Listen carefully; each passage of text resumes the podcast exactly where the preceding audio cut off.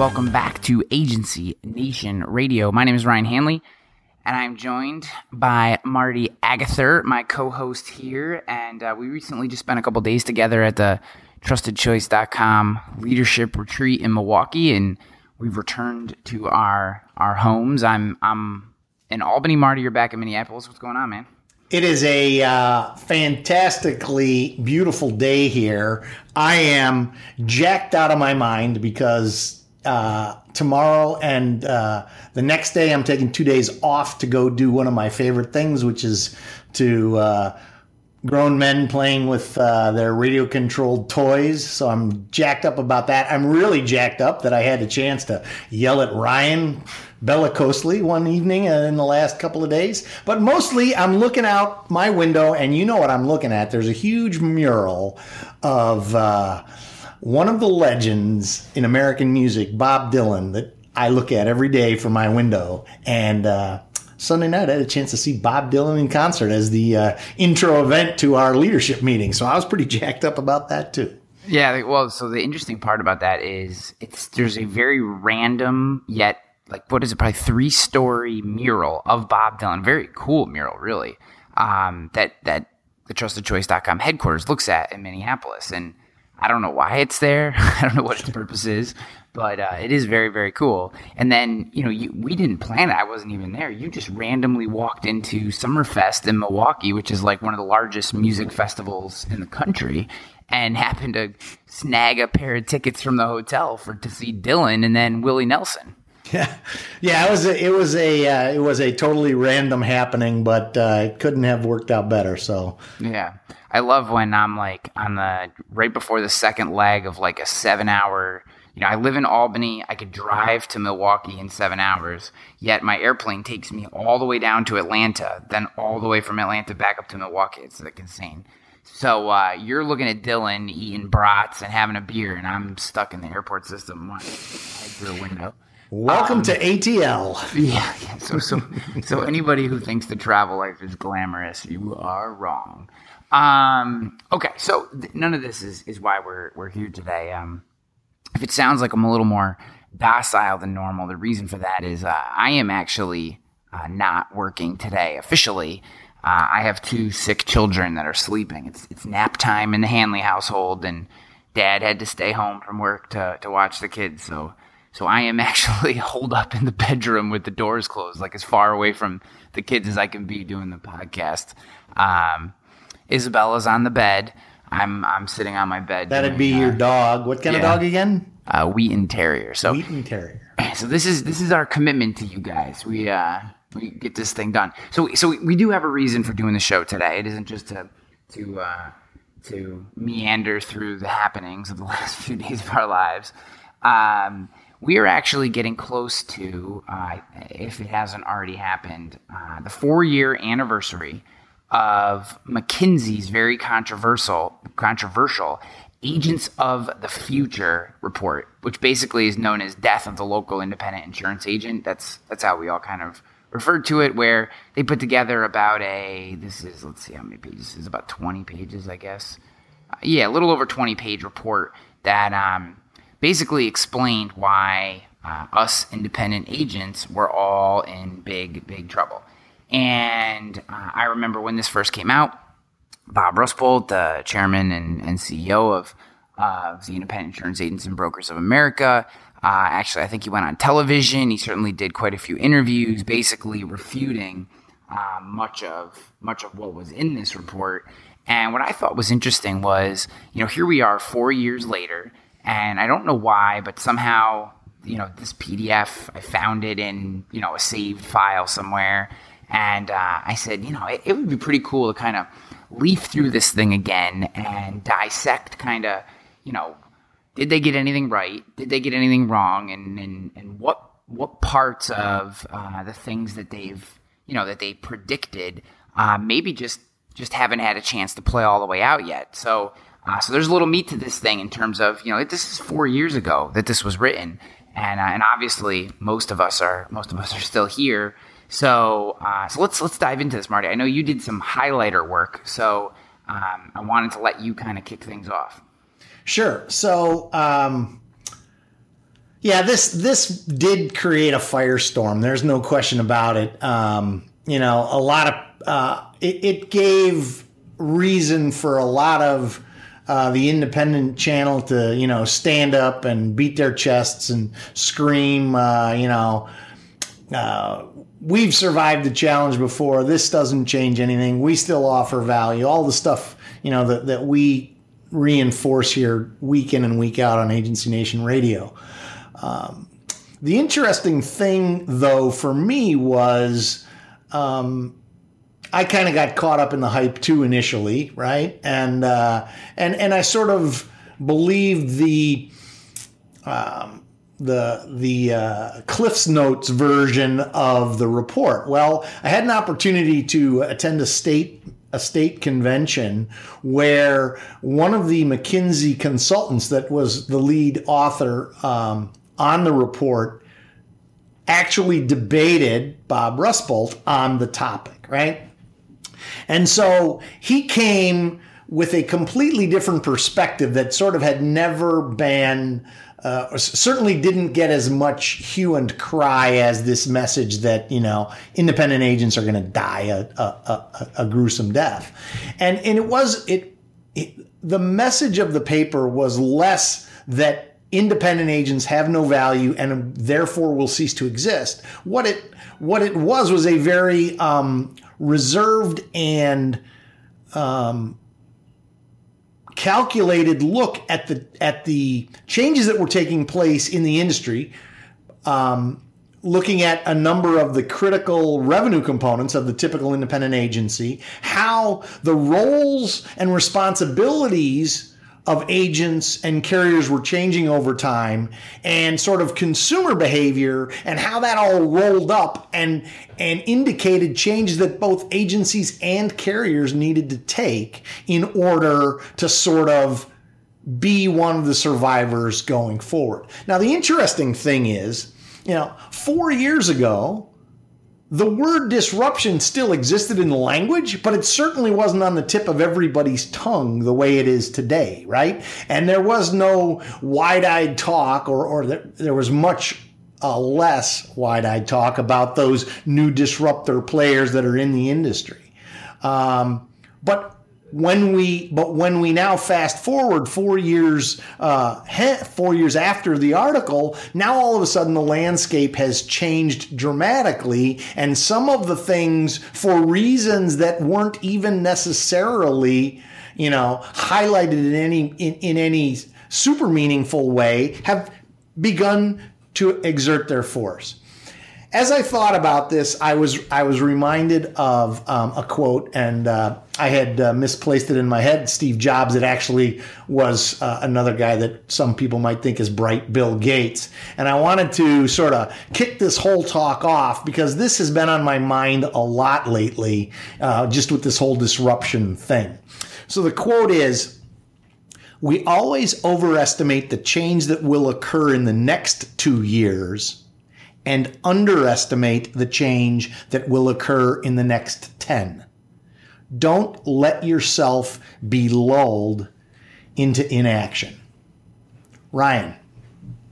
So, so one, I, I love that quote. I, I think it's it's so incredibly true. And I think about, you know, I, I, I was thinking about um, during our, our leadership meeting that we had the last two days of this week uh, was you know, we're, we're doing a lot of, you know, where are we now? What got us to where we are, and how do we how do we continue to position our business uh, for the future and and providing value and all those kind of things. And in those moments, it's it's hard to tough to, to not think back. You know, here we are sitting in uh, you know the ecosystem of the current day, uh, trying to predict to a certain extent uh, as much as you can what the ecosystem may look like in the future. Uh, and it's hard not to think back to you know, when this whole insurance industry career started for myself, which was basically a decade ago now, and how on any you know when that when you think of that quote and, and you said you wanted to use it in the show today, you know I just thought to myself on any given year, year to year, the changes felt so small.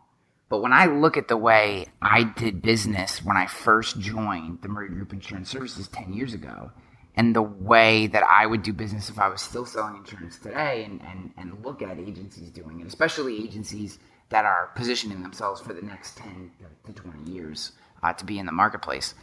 It's so different. It's just so different. And the things that they're concerned about weren't even, I mean, they, they weren't even, they weren't even things that existed 10 years ago. And now they're major concerns.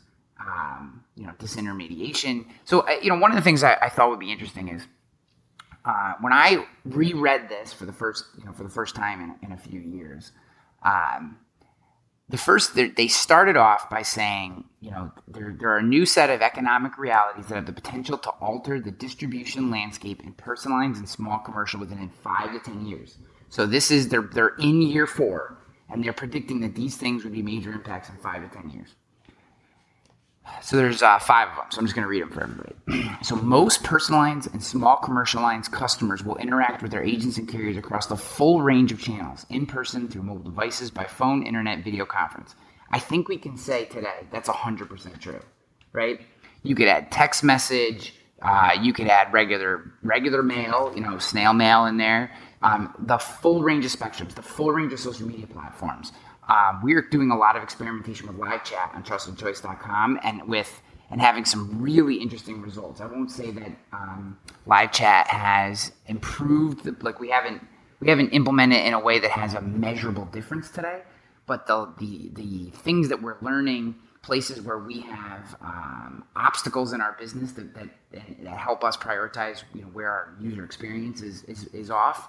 Uh, I mean, we're learning them almost instantaneously through live chat. So live chat's really interesting. Facebook Messenger, um, using uh, tools like Snapchat or Instagram if you're really going that that end, and then and just being having inside your agency, you know, you no longer can't ask for email anymore, right? I mean, how many agencies even five years ago still didn't collect emails? They only had them if the customer gave them to them. They, they didn't. It wasn't mandatory. I mean, today it's essentially a mandatory piece of information. It's like having their name and address and phone number is the email. I mean, it's the same exact thing. So I think that is has has already come true. Uh, the next one was carriers will continue to use technology to increase their direct interaction with the primary customer, delivering more consistent service at a lower cost. I'm going to put a pin in that one for Marty. I want to come back to that one. Um, agents will be compensated only for the unique value they deliver to the customer and carrier. I'm going to put a pin in that one too. So those are the two that I want to come back to because I think there's, I think that's there's some really interesting points to talk about there. But then uh, carrier agent management models for both IA will focus resources on agent that deliver profitability. I think we're already starting to see that for sure. Um, I know from the and, and Marty, you can probably reiterate the same thing from the countless conversations I have with carrier, you know, whether it's agency development side, the marketing side, or the the executive suite inside of both you know, single state, regional, super regional, all the way up to national carriers, they are starting to segment. Um, some openly, some not yet.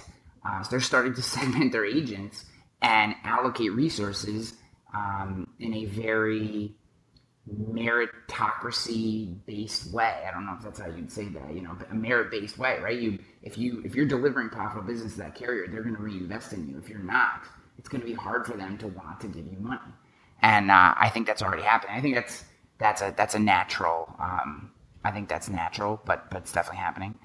And uh, and then the last one is winning agents deliver tailored and relevant expertise and excel at multi-channel marketing while increasing their scale and operational efficiency.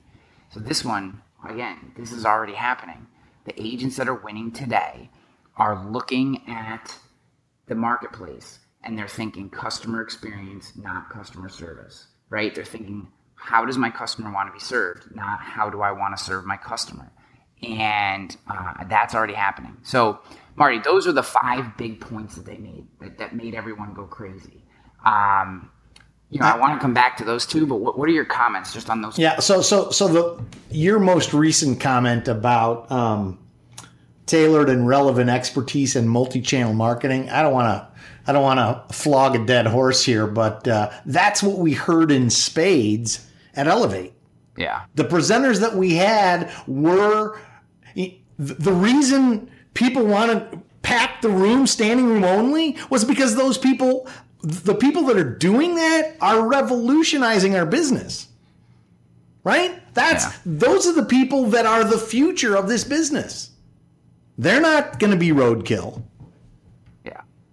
So so so that's that, right? Um, I,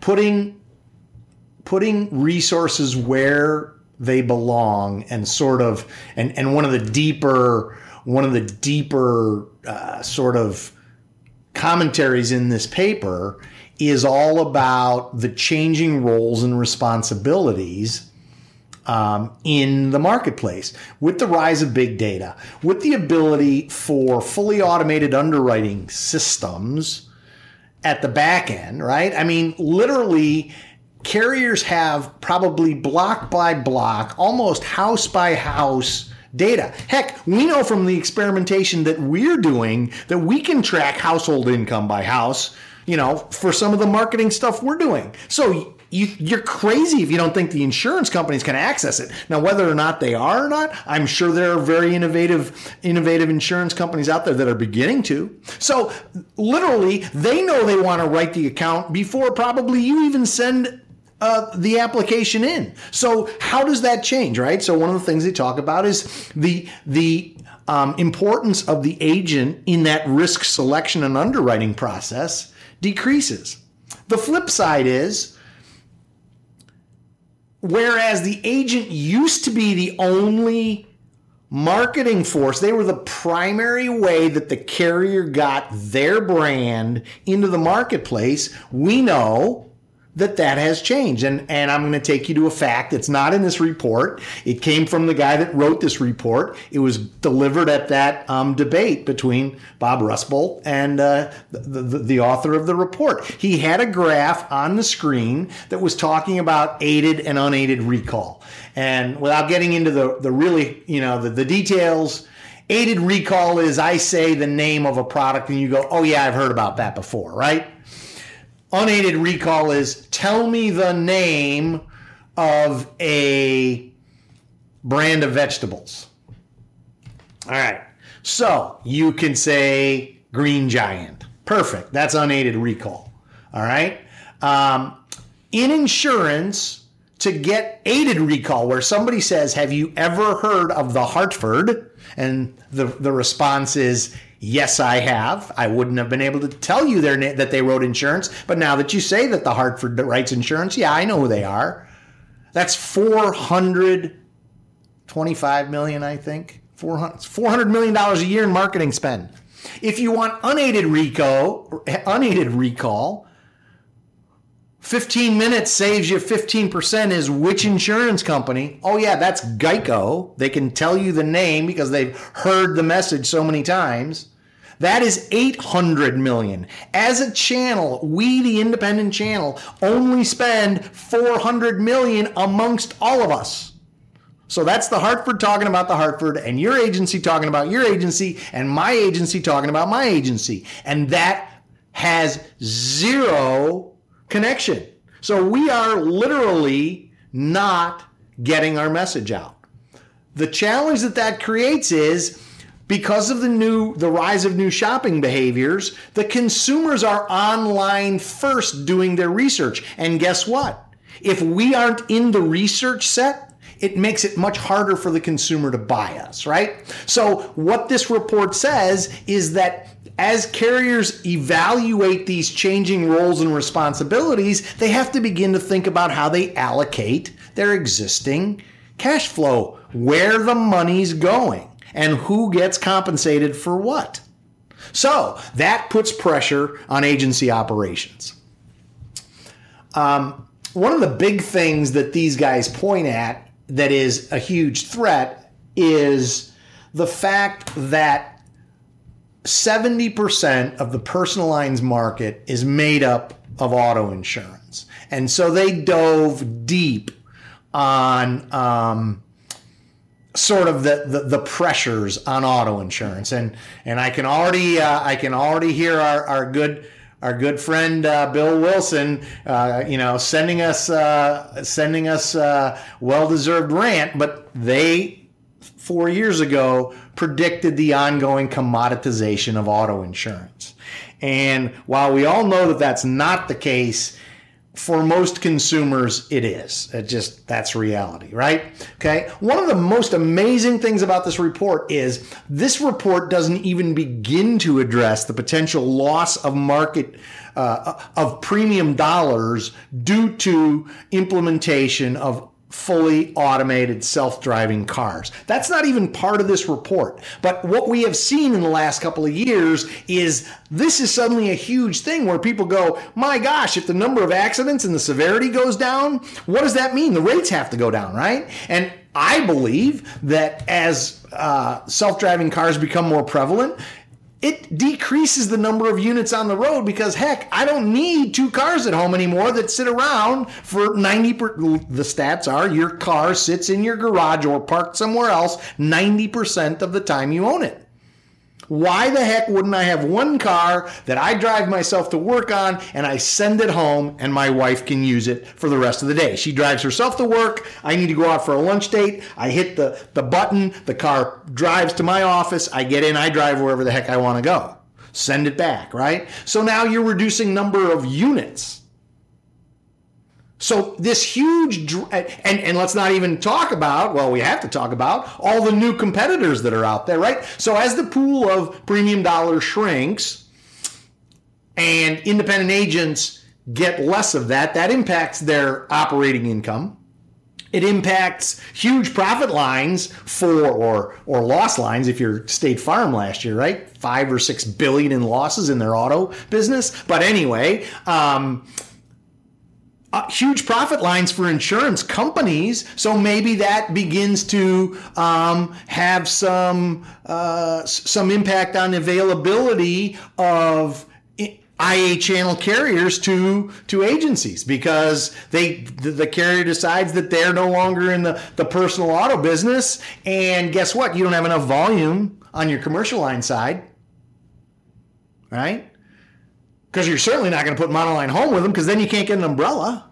So all of a sudden, now what does that mean to, to carrier representation in an agency? You know, I think um, you know one of the things that, and, and, I think you're you're right about you know pretty much everything you said. It uh, there's there's a lot that's coming into this. Um, you can't. I think one of the things that they definitely got right that that we may not see completely today, though we're starting to see signs of it, is independent. It's bullet number two. You know, independent agents, uh, independent agent carriers starting to at least market directly, even if they don't write the business directly, even if they're marketing the brand to to promote the uh, the consumer recognition once they're inside the agency. But you know, when when the when the independent agency channel um, you know, 20 years ago, 30 years ago, and, and into its past, even even 10 years ago, there was no method for scaling out over the local communities that the carrier wanted to write business. There was no marketing method to do that. It was direct mail, maybe it was TV, but TV certainly didn't have the ability to really dive into the local markets. I mean, maybe if you were like on the local ABC affiliate, but you know, mostly there, there, you couldn't dive into the markets directly um, and certainly not with a tailored message and, and, anything that was scalable. And digital has just blown that out of the water. I mean, digital has just has made it so easy for a carrier and inexpensive. And like you said, I mean, I sometimes fantasize. Maybe fantasize is the wrong word, but you know what I would do with a with a major uh, national carrier budget and the data you could pull in. And like you said, I mean, think about it if I were sitting in one of these these major national shops on the IA side, I would literally know the household that I wanted to write, like you said. I'd literally say, I want 63 uh, Main Street in, you know, wherever, Latham, New York.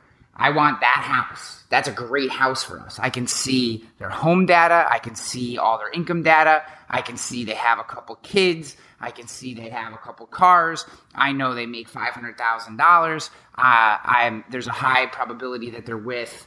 Uh, you know, State Farm for their auto insurance currently. They, I mean, this is all the information that you can find on the internet. You can basically know exactly who they are and say, here, you can hand your independent agent uh, a marketing plan that says, we want we want the home auto umbrella. We're going to give you preferred pricing on this count as long as all the information we have verifies and checks out, and upsell the life insurance because we know there's a huge life insurance thing there, and there's a decent chance they own a, a second home up in up in Lake George. So let's get that. That's a great account for you, independent agent. Go get it, right? And you can. And, this is and more importantly, here's the price. Yeah, here's don't the go, price. Don't go, don't go, don't go. Ask him any questions. yeah, go get it. Here, here it is. We're gonna we're pricing the living daylights out of this because we want it. Go. So all and if that you're not going to go, and I'm sending it to the agent down the street, which talks about agency selection, right? Yeah, yeah. So the idea, you know, so the idea is that all the information is there, and um, and I think that they even didn't go far enough with with how third party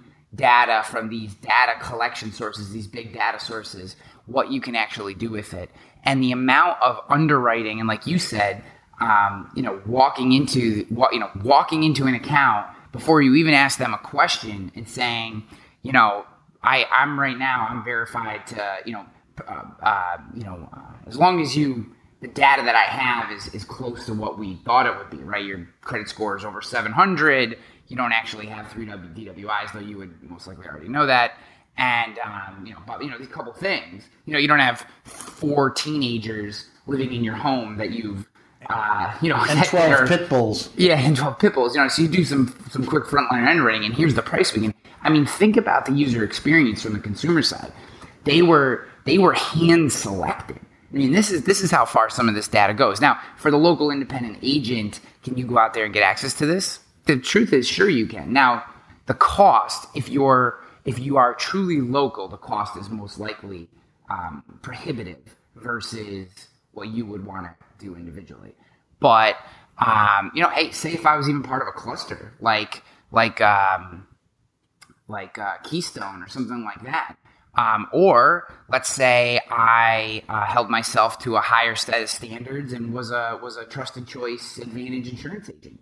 You know, I mean, these are the kind of things that we were talking about this week. Is, is how do we provide our our clients, um, our customers, the, the the trusted choice agents who who support um, what we're trying to do? How do we provide them with a data set that allows them to be the most successful when they hit that market? And and sure, you know, I think um, uh, you know, you look at if you were to take a snapshot of a product today, are are we there? Absolutely not. But um, to be honest with you, uh, a year from now, uh, our products are going to be completely different. I mean, in terms of the the, the value delivery, and um, and it's really really exciting. So so when I look at bullet point number two. Uh, and, and again, this this report you'll be able to download this. This is episode number eighty five. If you go to agencynation.com forward slash podcast and look for episode eighty five, um, most likely it'll have the, the word McKinsey in the title.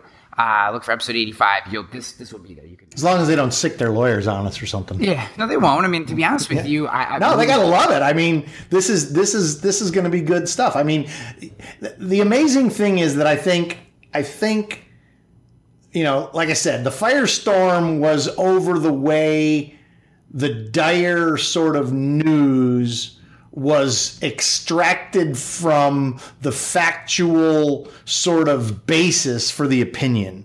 Well, there was two um, things. If I remember this correctly, there are two things. One, this article also uses travel agents as a case study for what is going to happen to independent agents. And I, as much as I try to be when it comes to, I think if we're not pragmatists as much as we can be, we're not doing a service to you, the listeners of the show, the readers of Agency Nation, the people that come to Elevate, et cetera. You know what I mean? I think that if we just drink the Kool Aid, um, then we're not doing right by you. Uh, so, but it, even this, I don't. I, the travel agent thing to me, uh, I think it will is a close example, but I don't. th- Or you know, there are there is there is merit to it at thirty thousand feet. But as soon as you start to dive down deeper, I, I think it, that that that falls apart. And I think that was a big part of Bob's response is that you you can't say what happened to travel agents is just going to happen to us just because we're both you know agents of uh, you know intermediaries in, in the process. Like that's that's outrageous. So And- yeah, I I was all I I you know because disruption is such a big thing, and I'm putting a, a, a slide deck together on disruption that I'll probably give at some point in the future.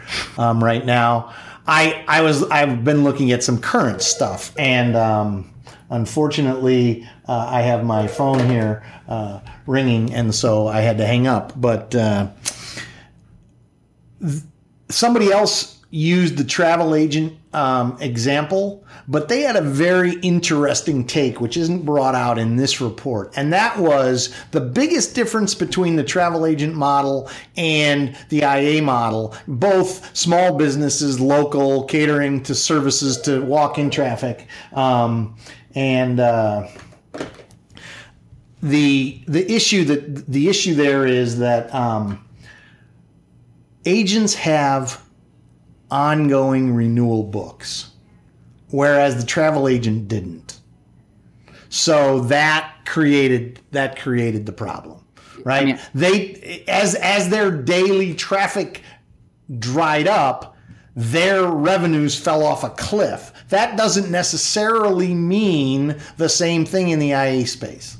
Well, the, you know the big the big point that you're making there too is that people need insurance on a yearly basis. So if if if if insurance was a this is why so many people why why life insurance is being disintermediated so hard, right? Because for for in many cases life insurance is a one and done purchase, right? Whether I mean you can I'm not gonna I'm not trying to uh uh, argue the benefits of looking at your life insurance and increasing and adjusting as you go. I mean, that, that's not the point.